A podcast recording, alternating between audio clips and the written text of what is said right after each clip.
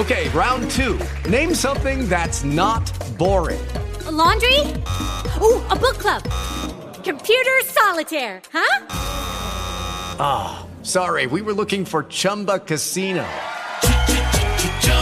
That's right. ChumbaCasino.com has over 100 casino style games. Join today and play for free for your chance to redeem some serious prizes. ChumbaCasino.com. No purchase necessary. Full prohibited by law. 18 plus terms and conditions apply. See website for details.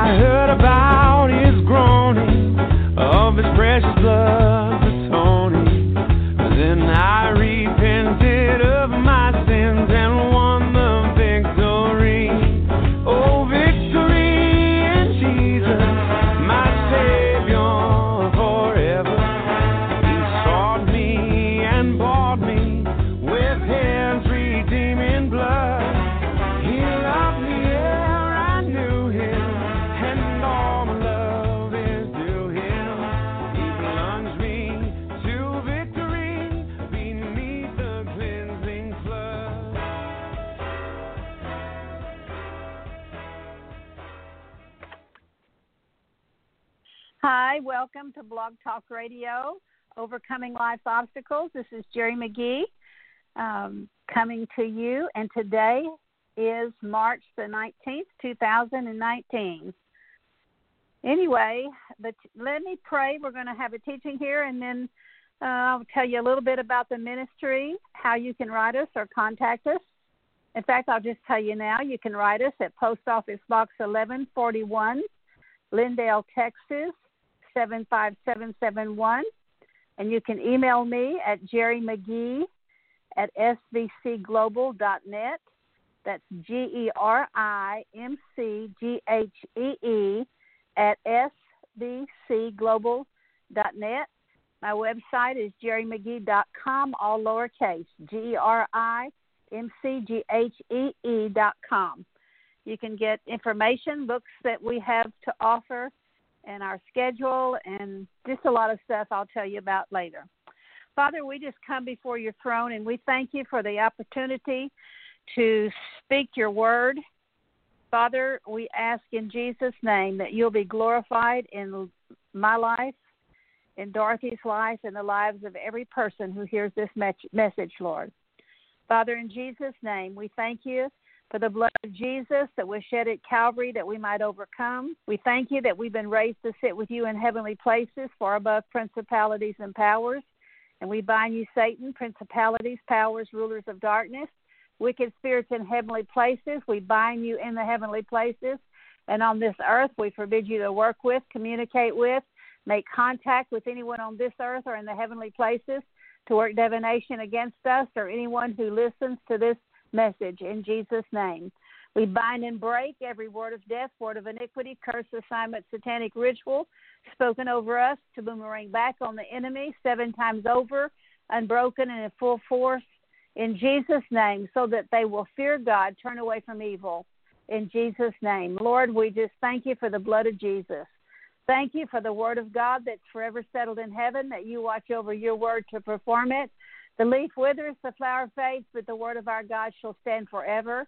And Lord, tonight I ask that you, by your grace, will allow me to be a tree of life to each of these that are listening in. In Jesus' name, I pray for every life to be changed, to be closer to you, to be encouraged, nourished, refreshed, renewed. Uh, in Jesus' name, we bless you, Lord. Lord, I pray for rivers of living water to come forth from my innermost being in Jesus' name. Well, tonight's message is the spiritual garden of the heart. And your heart is your spiritual garden. In some places, it's referred to as uh, the as the treasure of a man's heart. First Corinthians three nine says you're a building, you're a house, you're a field. Uh, Mark four, Luke eight, Matthew thirteen says your soil. You know the parable of the sower the sower goes out and he sows the word of God.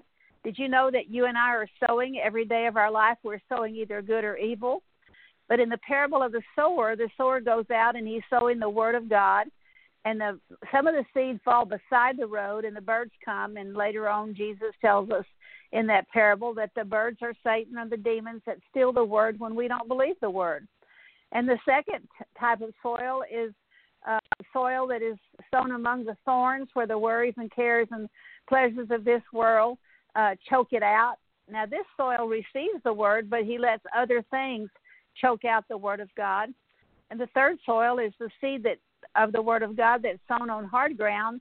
And the minute the sun hits it, which represents our circumstances, it uh, falls away and it doesn't produce any fruit. So the soil one, two, three doesn't produce fruit, but soil four produces fruit 30, 60, and 100 fold. And that's the soil that's been plowed up. It's the soil that's that good fertile soil. You know, I used to live in East Texas, and I, if you've ever been down, um, I'm sorry, I live in East Texas now. I used to live in South Texas, and if you've ever been down there in the springtime, you'll see fields and fields of bluebonnets and phlox and and Indian paints. It's just breathtakingly beautiful. And I used to live in that town in a little town called La Vernia, Texas. And anything you plant in that soil will grow. And so in the parable of the sower, all three of the first soils receive the seed of God's word. They're people that receive Jesus as Savior. Um, but the first the first soil is a picture of a person that uh, just you know I don't believe any of the what the Word of God says, and so he falls away. The second soil is the seed that's sown among thorns, where the worries and cares and pleasures and desire for other things choke out the word, so it's not fruitful. The third soil is sown on hard ground. And when I moved out here into East Texas, I planted probably, goodness, probably 10 pounds of wildflower seeds, and I just threw them out. And of course, the birds ate them and carried them along I 20, and I would drive along the interstate, and I would see uh, all these beautiful flowers that were planted that came from my yard, I mean, from my property. And one year, um, you know, when you plant something on hard ground, um, it, it may it will it may come up, but because of the sun, if it doesn't have deep roots, the minute the sun hits it, it wilts. And if it's in your yard and you go out there and you water it, well, it perk back up. And the minute the next day you go out there, if you don't keep uh, putting water on it, the sun will eventually kill it. But if you go out there and dig around it and and um, put some more dirt around it, then it will produce. And so I would just throw the seeds out, and of course the birds would take the seeds and and take them someplace else off this property. But um, and so they, I really didn't have much fruit from those seeds. But one year we plowed up about a couple of acres and planted wildflower seeds, and oh my goodness, it was just beautiful. And so it's, it's so it is with the soil of our heart, it, that uh, which is ground that's been laid up become hard and laid up. And God tells us to break it up, plow it up through repentance. But uh, Matthew 13, Luke 8, and Mark 4 says that we're soil. Now, Jesus also said in this parable that um,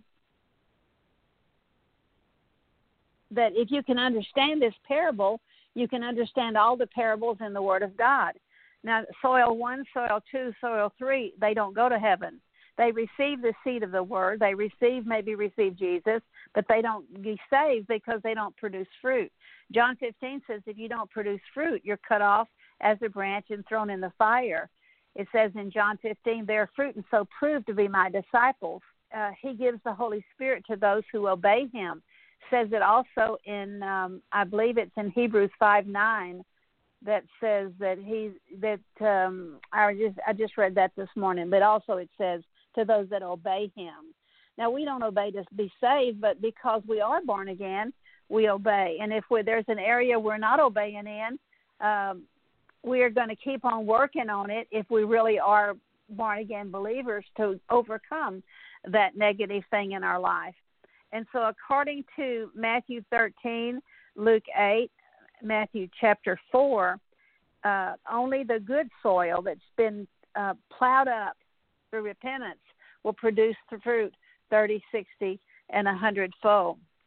Isaiah 5 says that we are the vineyard of the Lord of hosts And in that passage, it says if we don't produce fruit, he removes the hedge. We become trampled ground, and um, and he says that he will remove the hedge, and there'll be a cry of distress, which is where we get the word stress. If you go to the doctor, he'll tell you sometimes if he's looking for something, he may say it can't find any reason for it that it's stress related, but it's because the hedge has been removed in some areas of our life. So your heart is your conscience, and within that is your mind, your will, and your emotions. Uh, and many of you that have heard me teach about the spiritual garden of the heart uh, know that I teach that that there are things that have been planted in our garden. And if you've ever had a real garden, you have care of the good plants, but you don't have to take care of the weeds. In other words, the the weeds will choke out the good plants. So if you don't take care of the good plants, the weeds will choke it out. And you don't have to take care of the weeds because they take care of themselves, but you have to plow you have to continually be working your spiritual garden uh, to get rid of the, the thorns and thistles and the things that have been planted in our life that are not pleasing to God. And all of us have things that have been planted in our life that are not good, and they produce the fruit of it. And so, in the um, I had another thought about the parable of the sower. So, Lord, bring that back to my mind.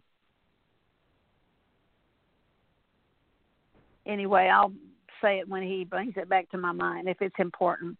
In Matthew twelve thirty five, it calls your heart your treasure. It says the good man brings out of his good treasure what is good, and the evil man brings out of his evil treasure what is evil the good man out of his and in Luke six uh, forty five says, the good man out of the his good treasure, the good treasure of his heart, brings forth what is good, and an evil man out of the evil treasure of his heart brings forth what's evil, for his mouth speaks out of that which fills the heart. Now you may say, well, because I'm a believer, I'm not evil, but let me tell you, believers can speak some pretty evil things. And uh, in Matthew chapter 18, Jesus calls the believer uh, evil because he won't forgive. In fact, there's another place where Jesus said, if you don't forgive, he won't forgive you. And so our hearts are our spiritual gardens. And in our spiritual gardens, it contains everything that's ever uh, been planted in our lives through uh, generational iniquities of the forefathers, through the things that are, that we that happen to us in the womb, the things we hear, the things that are spoken over us. Um, it contains everything that's that every sin that you've ever committed, good and bad things. It contains uh, the good things that your forefathers impart to you, but it also contains the bad things that have been imparted, imparted to you. It, basically, it contains every every. If you haven't confessed your sin, was stored within your heart is everything you've ever done, everything that's been done to you, things that have been done to you that you haven't forgiven, um, things you've done to others that you haven't repented of, sins you've committed, and things that have been uh, committed against you that you haven't forgiven. And so one only needs to look at the fruit to determine uh, what the root is. I know what I was going to tell you about the parable of the sower. The in uh, where it says that the seed is sown among hard ground, it says when the sun hits it, it it um, falls away or it wilts, and basically it says because of the um, oh, let's see, to get, it says because of, in other words, a person they receive it says they receive the word with joy, but the minute the circumstances of life hit, they fall away. And it says because of the persecution of the word. For example, a person might re- would receive Jesus as Savior. He receives with joy, but he goes through things, and then he learns that he has to die to his flesh and forgive. And he says, "No, I'm not going to forgive." The word persecutes him, and he falls away. And so, uh, soil three is because of the circumstances of life he falls away because he don't want to walk in repentance. He wants to walk out of the flesh. And ask people that want to live after the flesh, but it's only those that produce fruit that will go to heaven. it says one needs to look. You know, you just need to look at the the fruit of a person's life to determine what the root is. For example, if corn is produced in your garden, you know that you planted a corn seed. Uh, God's righteous law of sowing and reaping says that you get more than you plant, later than you plant, and the same thing that you plant. So you can determine what's been planted by the fruit it by the fruit that it bears or the fruit it produces. And going back to producing good fruit, if you don't produce good fruit, Jesus said that he cuts you off in John 15 as a branch. But if you produce good fruit, he prunes you. And if God's not pruning you now so that you can produce more fruit, you need to check out do you really know the Lord? Because the Bible says God disciplines every son whom he loves. Uh, he does that because he loves us and he corrects us. Isaiah 5 says that if you don't produce fruit, he don't prune you, he don't hoe you. Uh, he removes the hedge, you become trampled ground, and you become consumed by the enemy. And instead of uh, righteousness, it's a cry of distress because he removes the hedge. Can you imagine a garden that that uh, has the the wall around it broken down? All the wild animals can eat it, which is a type and shadow of the powers of darkness. Hosea uh, in Hosea, God tells us to break up the fallow ground, and it says that Ephraim is a trained heifer, and Ephraim is another word for the church that loves to thresh. That that word thresh in the Hebrew means loves to. He loves to pat his garden down, tramp it down, make it harder. He just he's a picture of a person that hardens their heart instead of softens their heart. You know what it means to delight in the Lord? It means to make your heart soft, tender, and pliable. But Ephraim makes his heart harder. You know, in Hebrews 3, it says, Today, when you hear God's voice, don't harden your heart. And so if we if we don't listen to God, our hearts become hard. It says he's going to come over Ephraim's neck with a yoke, and of course that's not the yoke of Jesus. That's the yoke of iron. Jesus gives us a, a, an invitation in Matthew 11 where he says, "Come unto me, all you who labor and are heavy laden, and I'll give you rest." Take my yoke upon you and learn from me, for I am gentle and humble, and you shall find rest for your soul. For my burden is light and my load is easy. So if your life is not, if if the burdens of your life are not easy and light, you've got the wrong yoke on your neck. Now we all have to go through trials, every one of us. But the difference would be, for example, if you've ever walked when it, when the wind is blowing so strong that you're pushing against the wind and it's just so hard to walk because the wind's about to blow you backwards. Well, it's the difference between that or just turning around and letting the wind blow to you to the back. We go through things, but God's grace is sufficient. He won't put more on us than we can take. And whatever we go through, He allows us to go through these things that He might conform us into His image. And so we all have struggles. The scripture says, Many are the afflictions of the righteous, but the Lord delivers us from them all. And God says, I will harness Ephraim. And then it says Judah, and of course the word Judah means praise, uh, will plow. He's going to plow up that garden, and Jacob will harrow it for himself. Means that Jacob will will break up the clods and level it. And so Judah and Jacob are doing good, but Ephraim tramps his garden harder. And it tells us in Hosea ten twelve that we're to sow with a view to righteousness and so that we can reap in accordance with kindness. What that means is whatever you sow every day by the things you do, the things you say, sow with a with a mindset that it's going to produce righteousness and not produce evil. He says, break up your fallow ground, in other words, plow it up through repentance, for it is time to seek the Lord until he comes to rain righteousness on you. Now in Isaiah 5, he says God's not going to cause the rain to rain any rain on you. So you need rain to produce good crops. Rain's a type of the Holy Spirit. Verse 13, you have plowed wickedness, you have reaped injustice, you've eaten the fruit of lies because you have trusted in your way in your numerous warriors. And so every day of our life, we're we're we're go about we're sowing either good or evil.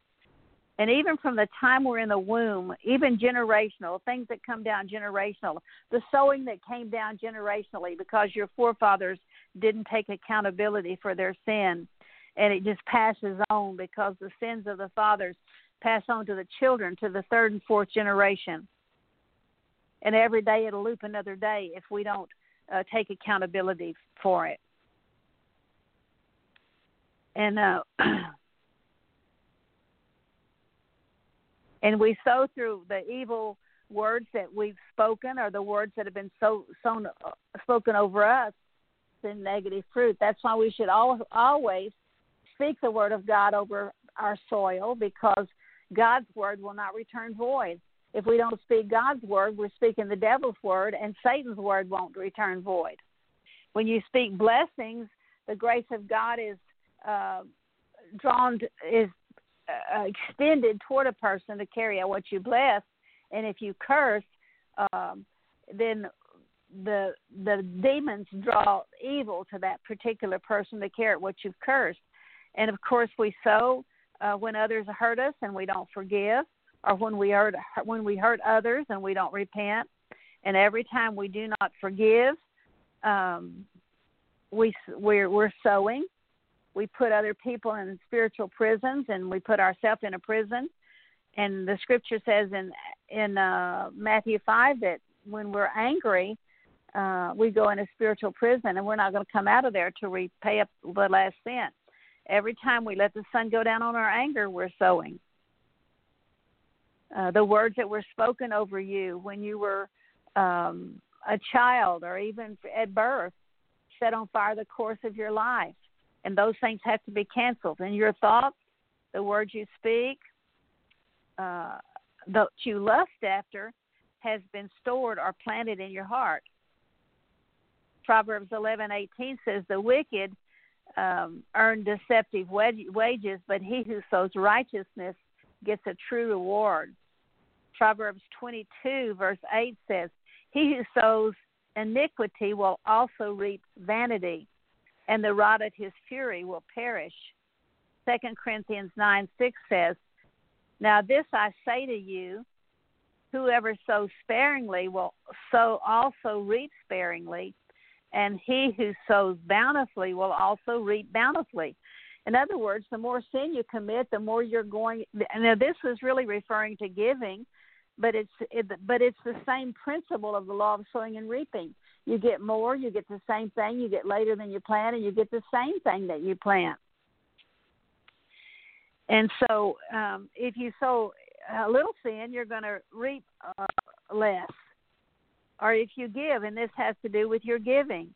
Um, you know, I didn't used to be a giver, but God in my later years is making me to be a giver, and I realize every time I give, I expect I I I don't do it to receive a blessing, but I can expect blessings every time I give. Especially, you know, God says He loves a cheerful or a hilarious giver.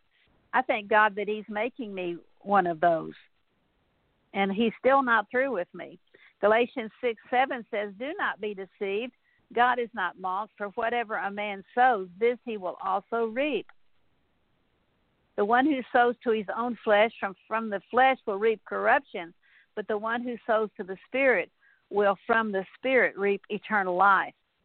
Proverbs twelve fourteen says, A man will be satisfied with good by the fruit of his words, and the deeds of a man's hands will return to him. So whatever we do, good or bad, it's going to return to us. And you know that's why that's how we can forgive. God's "Vengeance is mine; I will I will repay." And so that's how He repays the law of sowing and reaping you know we can put somebody in God's courtroom and forgive them, which is a it's a choice. It's not an emotion. Uh, knowing that the, that whatever anybody does to you, when you forgive them, God's that's going to same thing they do to you is going to come back on them seven times over, more later, and the same thing. You know, you plant you plant a grain of corn, for example, and you get one stalk stalk of corn with bunches of ears of corn, with hundreds of kernels of corn. So the law of sowing and reaping is God's righteous law, and it's irrefutable, immutable, and it's unchanging. and it's just as real whether we believe it or not as the law of sowing. the law of gravity says what goes up comes down and you say well i don't believe in the law of gravity well go jump off a two story building and see if you didn't you'll be uh that if you live through that it'll be a miracle matthew fifteen eleven says it is not what enters into the man's mouth that defiles the man but what proceeds from his mouth this defiles the man then the disciples came and said to him, Do you know that the Pharisees were offended when we when they heard this statement? Verse 13. But he answered and said, Every plant which my Father does not plant will be uprooted. But and now Matthew fifteen eighteen says, But the things that proceed out of the mouth come from the heart are your treasure and those defile the man. For out of the uh, for out of the heart comes evil thoughts, murders, uh, adulteries, fornications, theft, false witness, slanders. So, what are you thinking about? Those evil thoughts back to how, their source. Find out how they got planted there in your spiritual garden.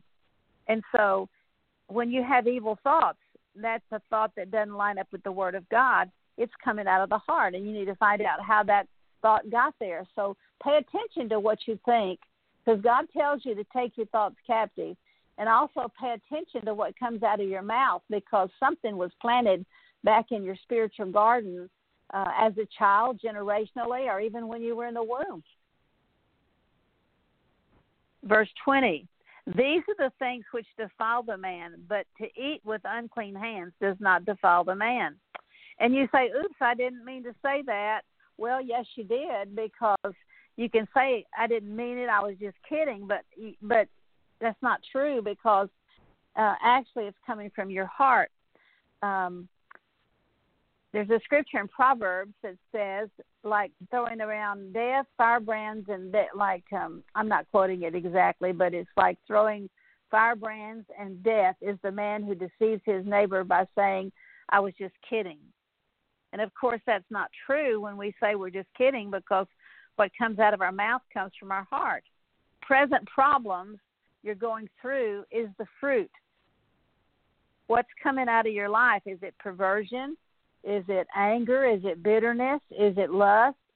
Is it sexual addictions? Is it pornography? Is it hatred? Is it variance? Is it strife? Is it witchcraft? Look at the fruit and and then you need to trace the fruit back to what kind of seed was planted. You know, the Word of God is seed, but words are seed. Did you know that most people get most of their demonic strongholds by watching uh, television, by watching movies, by watching um, through the internet? These people have an agenda. I mean, if you have to watch movies, you need to watch you know some of the old ones of John Wayne movies or some of these old movies because they're not as evil as what's going on today. The movies that go on today are brainwashing God's people. And so don't be subjecting yourself to the witchcraft, to the lust, to the perversion, to the pornography that comes across the screen. And now we're discovering that many, many of these Hollywood characters are actually pedophiles and Satanists. And so Satan has an agenda to destroy your mind and my mind. And, and they want to pl- they're planting seeds, but they're not the seeds of God's word. And I'm sure there needs to be some repentance here in this area. Um, and since it's the truth that sets us free, according to John 8:32, we have to ask God who, how, where, when, and what happened to me that this got this negativity got planted in my life.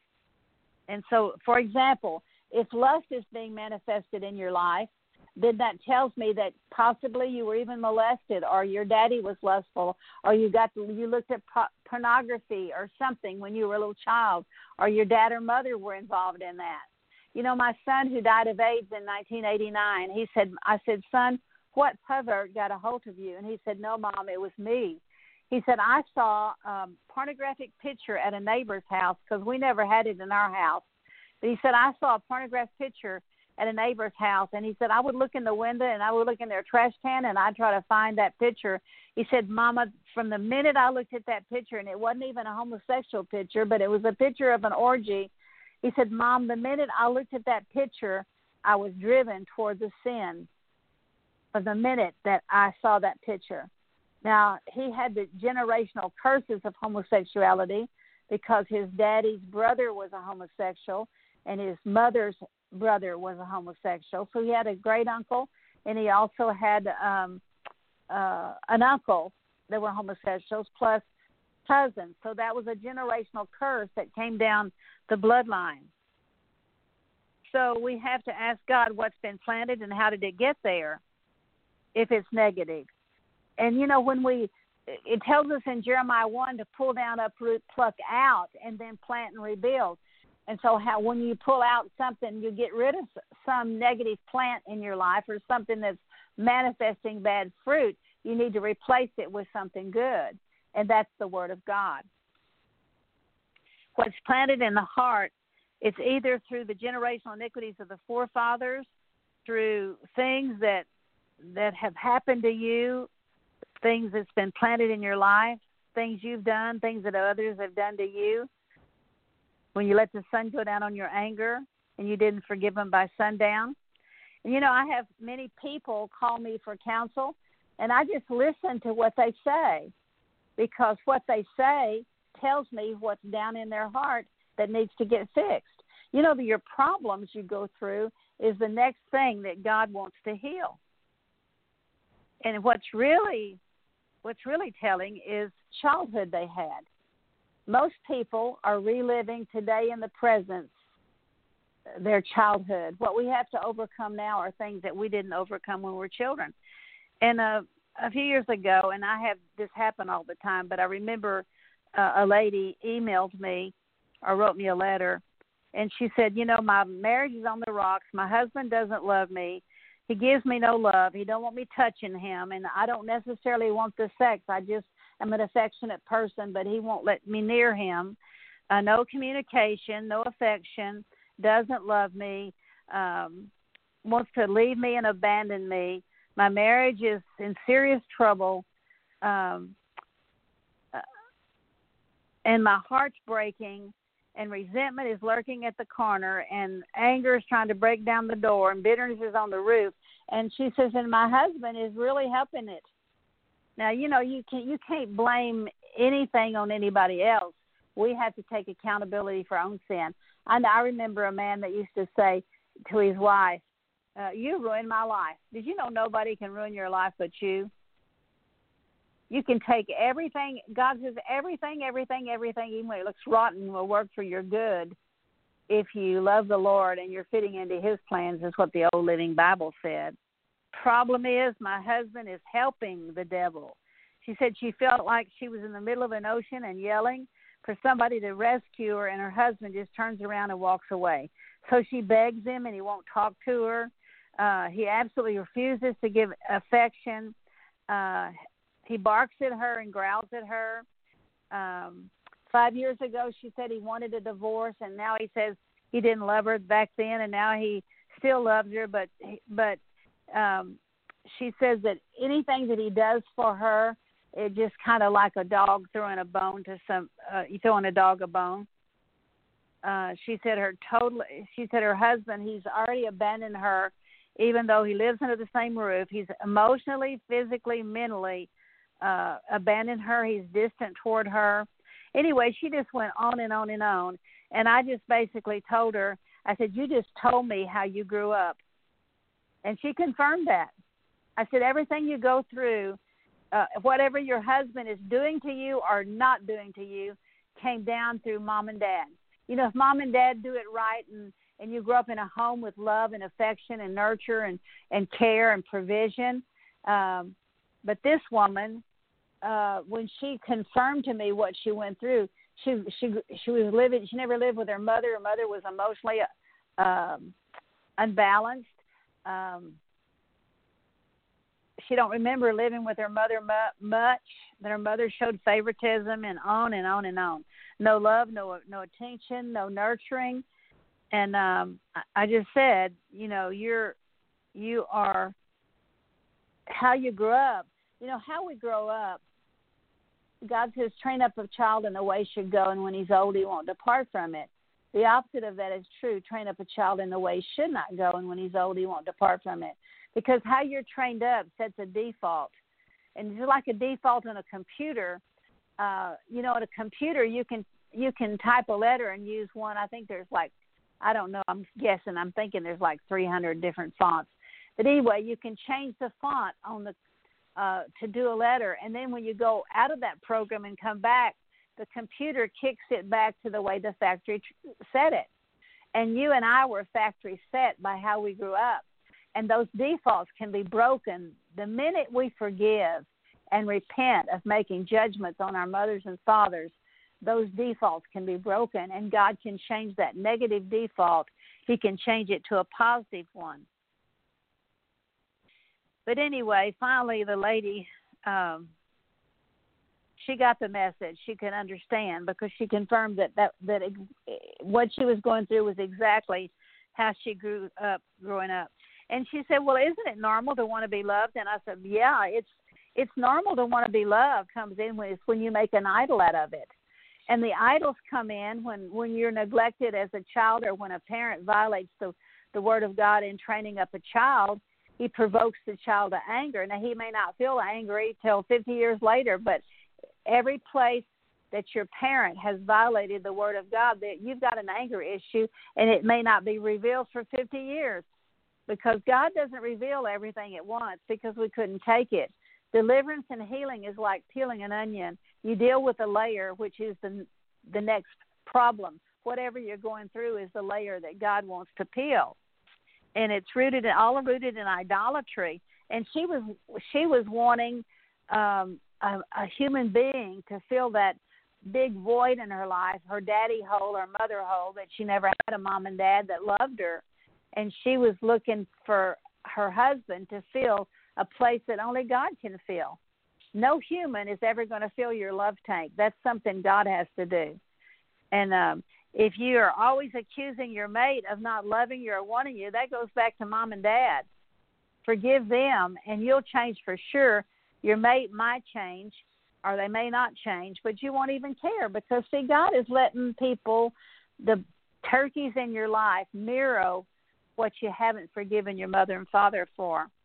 And so, um, deal with go in your prayer closet and ask God whatever problems if you're married, whatever problems you're having, go in your prayer closet and say, Lord, how does this what my husband or my wife is doing, how does this relate to my own childhood and forgive and break soul ties? It's no use trying to argue or because God calls us to live in peace.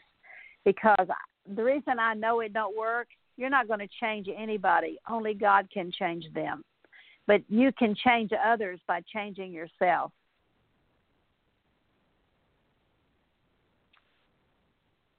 And so, so people, you know, if people complain about their boss, if you just listen, and I can tell you, it goes back to their own mother and dad. And so this precious lady was full of bitterness, and but now she was finally getting the connection and the way she was trained up had set a default in her life. Things that had been planted, and because she had a wrong image of God, she didn't know she could go to God, which most people don't know because parents model for us a picture of what God's like. And and little children don't know they can go to God. So what they do is they they turn to a promise they make themselves, either a, a verbal vow or an inner vow they make, and that sets them up because they judge their mother and father. The scripture says, Honor your father and mother that all may be well with you and your days be long on the earth.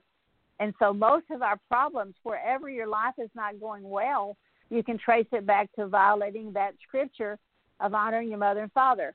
Now, honor doesn't mean that they that you have to like them. It doesn't mean you have to pattern your life after them. If they're evil, you don't even have to fellowship with them. It means you forgive them by sundown. That's what honor means. And so when we don't do that, if you don't go to God with your problems, you're turning to something else, and that something else is false gods. And I can just tell you some of the false gods in this woman's life is nobody can abandon me, nobody can leave me. I have to be loved. I have to be valued. I have to be touched. I have to have affection. I have to be able to communicate. I have to be able to talk. All of those things were false gods in this lady's life. Wherever she made a judgment, if she let the sun go down on her anger, and she did, had she turned to God, she wouldn't have had those wounds. But little children don't know they can do that. They turned an idol, and wherever you have an idol, you'll have a button pusher and you have hurt in your life. You have bitterness, you have anger, you have fear, you have depression, and I can just go on and on and on. And until you turn back from that idol, you'll stay wounded. And your wounded spirit can only be healed when you let go of the idols. And also, it says in Ecclesiastes um, 11, verse 10, remove vexation from your heart and you can put pain out of your body. So if your body's if your body is experiencing pain, is coming out of whatever was stored down in your heart that you have not yet forgiven. You know, the word vexation means grief, sorrow. It means anger and provocation. It means hurt. It's all of those things in idolatry. And it's idolatry because in all of those things, I didn't turn to God, I turned to something else. And I'm still reliving it in the present. And so the fruit of her life was coming out of her mouth. And you know, if you make a an idol out of a person, uh, they'll reject you, they'll shove you, they'll shun you, they'll push you away. You make an idol out of somebody and you're just wanting to jump through the hoops. You just want to grovel for their affection, grovel for their attention. You just want, if you're married, you just want your hands on them all the time. Um, I know one lady whose husband had made an idol out of her, and she would come home in the afternoon from work, and one day he kissed her 135 times, and he wasn't even wanting sex. He just couldn't keep his hands off of her, and she wanted to say, ah, "Get away!" And so when you make an idol out of somebody, you'll always they'll always turn on you. Hey, God says you'll have no other gods before Him, and He's the one that allows them to reject you. And so, uh, what a man sows, he will also reap. Sowing and reaping is a principle that's real, whether we believe it or not. The law of sowing and reaping says you you get the same thing more than you plant, later than you plant, the same thing. And you and I were born with a garden full of weeds from our forefathers, just because they didn't take accountability for their sin we're born with a crop of stuff growing in our spiritual gardens because the sins of the fathers passed on to the children to the third and fourth generation. And sanctification is a lifelong process. God tells us to work out our salvation with fear and tremble, trembling. And all these weeds in our spiritual garden are areas that God wants to sanctify and he does it. You don't pull your whole, you don't pull it all up at once. It's just little by little. Exodus 15 says God doesn't drive out the enemy in one day. Uh, he does it little by little. And we can only enter God's rest when we trust God and we enter his rest. That's in Hebrews 3 and 4. And failure to work out your issues, you'll be like this uh, sluggard in Proverbs 24, which says in Proverbs 24:30, "I passed by the field of a sluggard and by the vineyard of a man lacking sense, and behold, it was completely overgrown." So you get the picture of a man. He's just kind of neglecting his garden, and the fence is down. It's overgrown with thorns and thistles. His face was covered with nettles, and his stone wall was broken down. Now that's the picture of Isaiah 5 and I can tell you the man's in distress. This is when I saw, I look, I reflected upon it. I looked and received instruction. A little sleep, a little slumber, a little folding of the hands to rest. Then your your poverty will come like a robber, and your want like an armed man.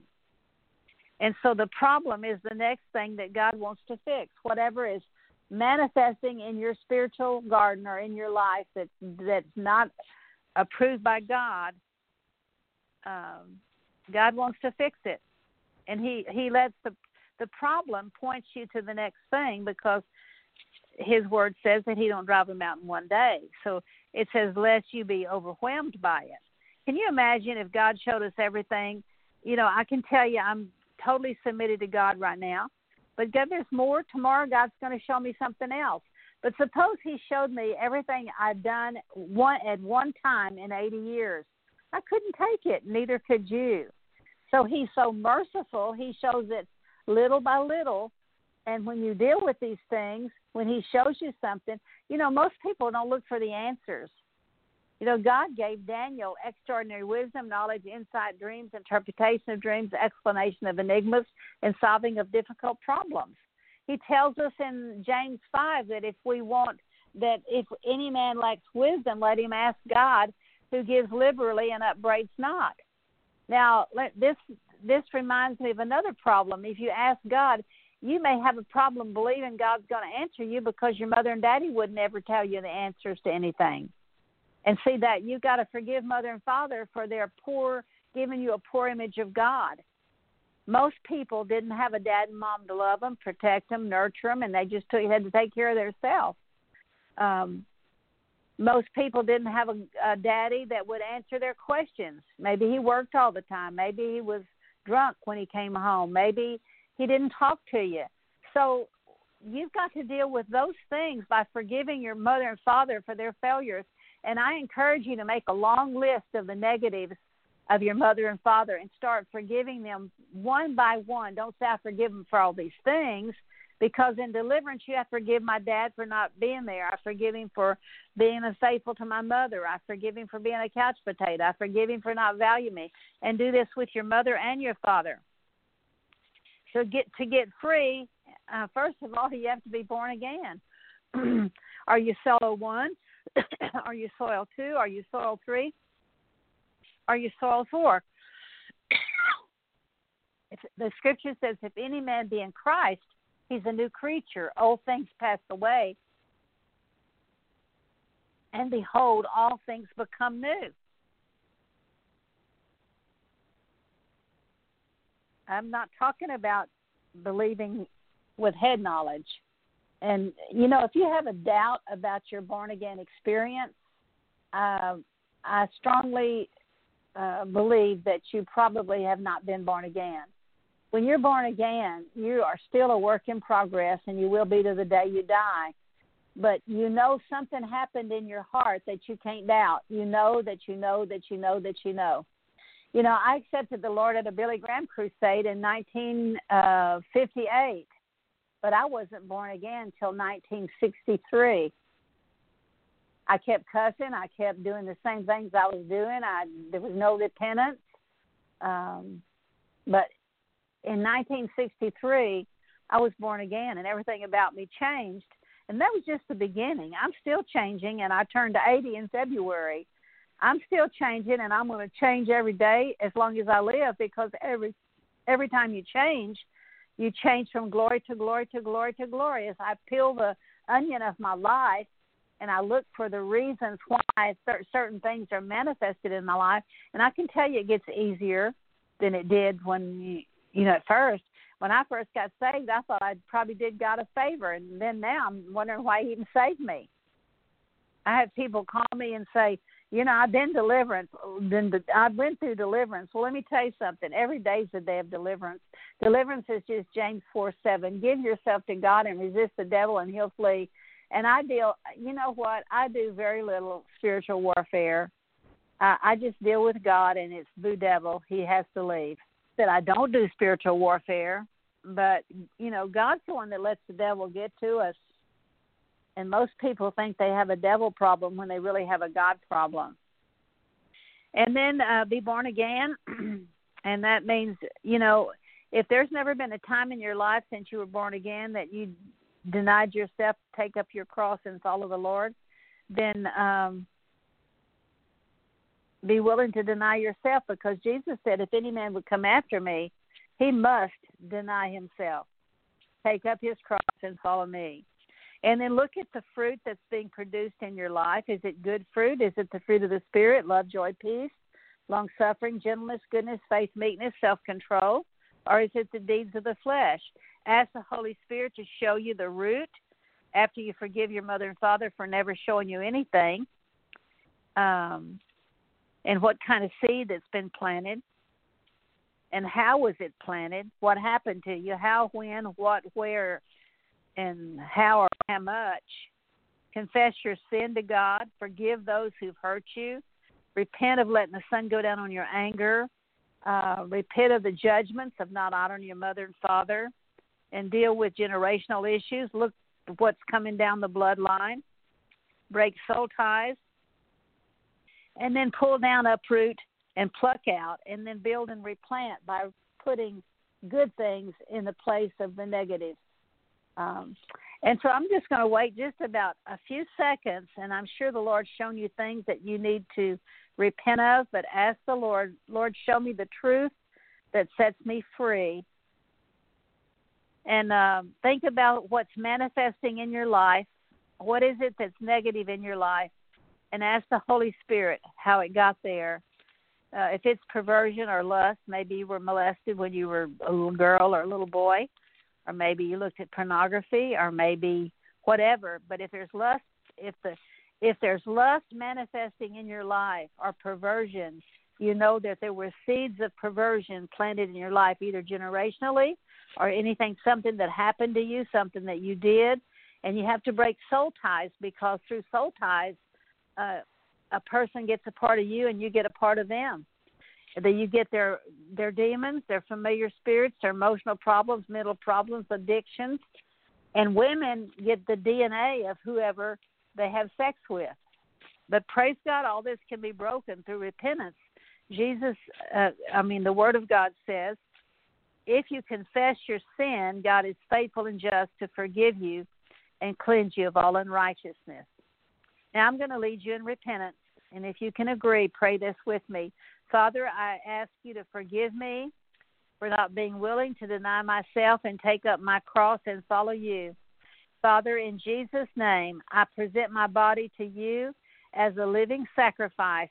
I offer up to you my members as instruments of righteousness. I give you my will that your will might prevail. I ask, Lord, for the truth that sets me free in the name of Jesus. Lord, forgive me for feeling hopeless, broken, beat down, and worthless. Thank you, Lord, that because Christ lives in me, because I have yielded my life to you, I'm worth what I contain. And Lord, I contain you, the King of glory, the King of the universe, and that should do something about how I feel about myself. Thank you that I can do all things through Christ who strengthens me. Thank you that when I'm weak, not when I'm strong, but when I'm weak, your strength is made perfect in my weakness. Lord, forgive me for being the unbelieving soil that just the birds get the word as you sow it. Forgive me, Lord, for being the uh, the soil that produces um, that uh, let, lets the, the worries, cares, and pleasures and desire for other things to choke out the word. Forgive me that I've hardened my heart and I've received the word with joy. But Lord, when circumstances come, I fell away because I didn't I didn't want to die to my flesh. Lord, I ask you to show me how to plow up uh, so I can sow with a view to righteousness, and I can reap with according with according to kindness. And Lord, I ask you to cleanse my heart of generational stuff that came down generationally, in the name of Jesus. Of the seeds that were planted generationally of perversion, of anger, of bitterness, of sickness, of distress, of disease, of anger, of hostility, of revenge, of grudges, Lord, all the way back to Adam and Eve, I ask you to start with Adam and Eve and let your cleansing blood flow down through my bloodline, washing away any ground Satan's had in my life through these things. Lord, I break soul ties with my forefathers. I ask you to cleanse my heart from all defilement by the blood of Jesus. Lord, forgive me for not taking care of my spiritual garden. Forgive me for let, being like the man in Proverbs 24 uh, the, being a sluggard and not taking care to get rid of the thorns and thistles and the weeds from my spiritual garden. Forgive me for not tending my vineyard. Forgive me for not producing good fruit, only worthless things, which would cause you to remove the hedge and there be a cry of distress. Forgive me for being like Ephraim to tread down and tramp down my garden Forgive me for not being like Judah that plows and Jacob that harrows. Forgive me for not sowing good things. Forgive me for not blessing other people. Lord, forgive me for sowing evil through the things that the sins that I've committed, the words I speak, and the and the actions that I've uh, committed. Forgive me, Lord, for hurting others, and I forgive every person who's hurt me. God, forgive me for all the people I've held unforgiveness toward. I choose by an act of my will to forgive them, knowing that vengeance is yours and you will repay. Forgive me for all the times I've let the sun go down on my anger. Forgive me for not honoring my mother and father. forgive me, Lord, for wickedness, showing unrighteousness. Lord, forgive me for sowing iniquity that would cause me to reap vanity. Father, forgive me for sowing good sparingly. Forgive me for um, Lord, I've been I've been reaping uh, a lot because I've sown a lot of negative things, and I ask you, Lord, to have mercy on me and forgive me. Forgive me for being deceived, Lord. Forgive me that pursuing to the flesh. Lord, forgive me for um, the wrong words that would cause me to not be satisfied with good. Cause me to see things that are returning to me, good or evil. Lord, I ask you to forgive me for defilement. Forgive me for being a Pharisee, just for having a religious spirit. Lord, forgive me for um, murder. Forgive me for evil thoughts, adulteries, fornications, uh, thefts, false witness, slander. Lord, I've defiled myself by these things. Forgive me for saying I was just kidding and and deceiving people, throwing around uh, firebrands and death. Help me abide in your word, Lord.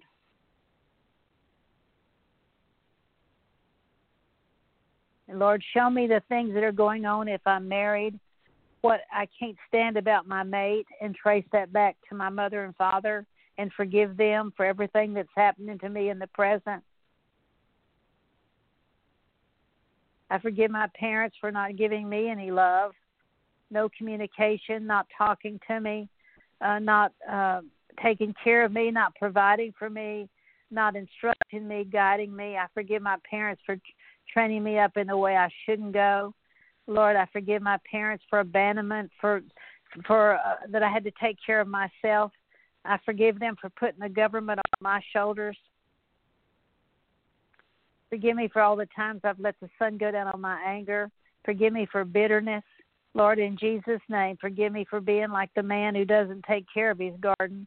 Now, Lord, I want to pull down, uproot, and pluck out, in Jesus' name, what you show me needs to come out at this moment in Jesus' name. And Lord, I pray that you help me exchange that negative for positive in Jesus' name. In the name of Jesus. Now take it, forgive me for idolatry. Lord, in the name of Jesus, forgive me for wanting someone else to fill the love, my love tank, the empty void in my heart. Uh, forgive me for trying to depend on a person to be only what you could be to me, Lord, in Jesus' name. Lord, I ask you to open my blind eyes. I pray you forgive me for fretting and stewing. Forgive me for anger. Uh, God, forgive me for um, not believing your word.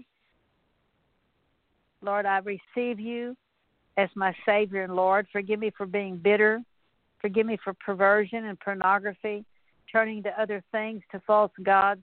Forgive me for my involvement in the occult, Freemasonry. Uh, Lord, I renounce Indian ancestry and their satanic rituals. Uh, forgive me for adultery and fornication. Forgive me for involvement in cults. Um, God, forgive me for addictions, lust, homosexuality. God, in the name of Jesus, forgive me for sexual perversion. Lord, help me in the name of Jesus to not be a sluggard, to take care of my spiritual garden in the name of Jesus. Praise you, Lord. In Jesus' name, I break soul ties with every person that I've sinned with, sinned against, or who sinned against me. Uh, in Jesus' name, I break soul ties with my mother and father. Forgive me for not honoring them. Forgive me for turning to false gods. I break the demonic defaults of being trained up in the way they should not go. In Jesus' name, I command every demonic spirit to leave each person that hears this message. In Jesus' name, I break your power over every life in the name, power, blood, and authority of Jesus. The word spirit means breath, so just take a deep breath and blow out. In Jesus' name, I break your power over every life. I break the power of pain, vexation, hurt, vacation, idolatry. I command you to go. I command all vexation of heart to go. Lord, cleanse their hearts by the blood of Jesus from all defilement in the name of Jesus. Bless the Lord. Praise you, Lord. Give Jesus a praise because he is your deliverer. Hallelujah. Thank you, Lord. Thank you, Jesus.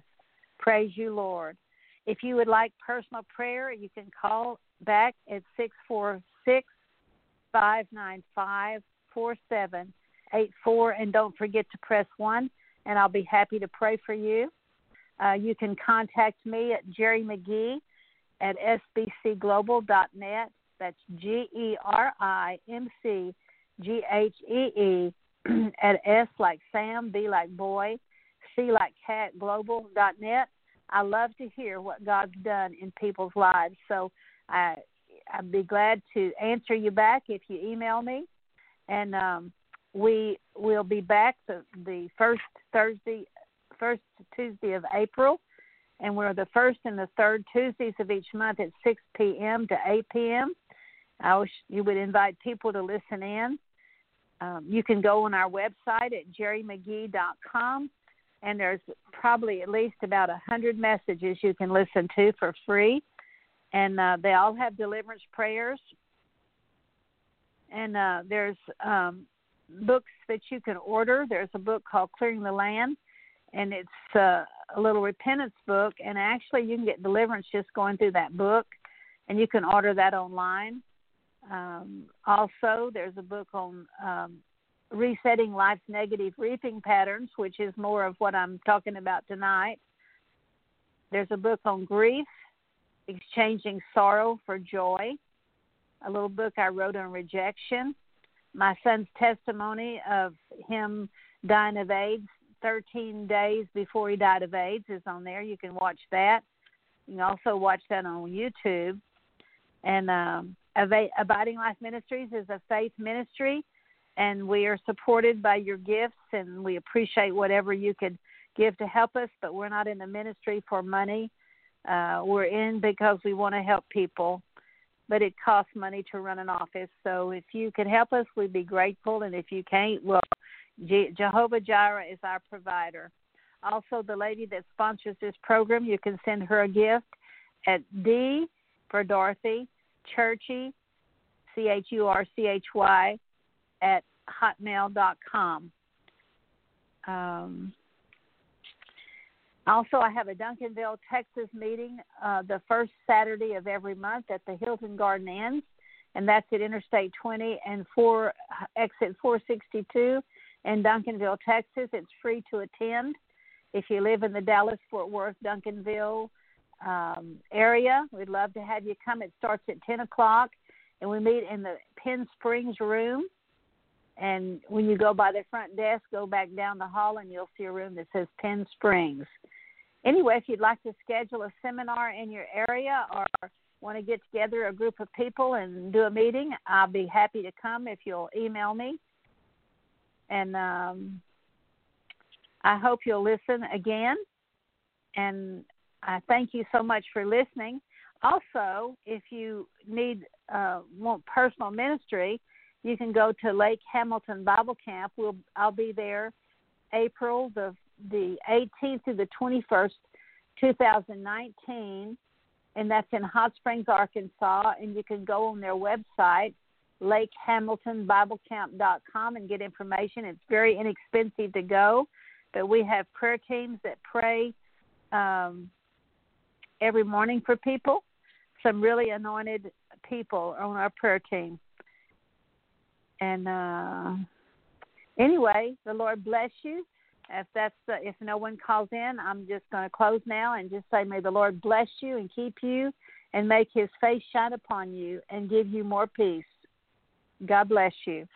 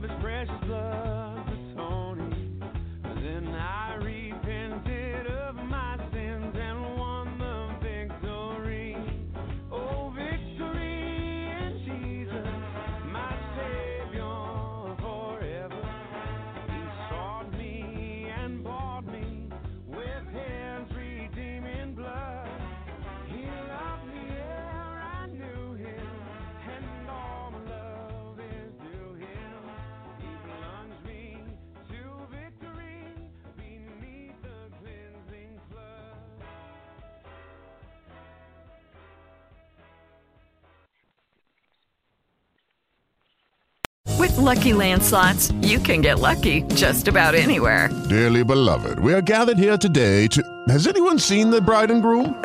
Sorry, sorry, we're here. We were getting lucky in the limo and we lost track of time. No, Lucky Land Casino, with cash prizes that add up quicker than a guest registry. In that case, I pronounce you lucky. Play for free at LuckyLandSlots.com. Daily bonuses are waiting. No purchase necessary. Void where prohibited by law. 18 plus. Terms and conditions apply. See website for details.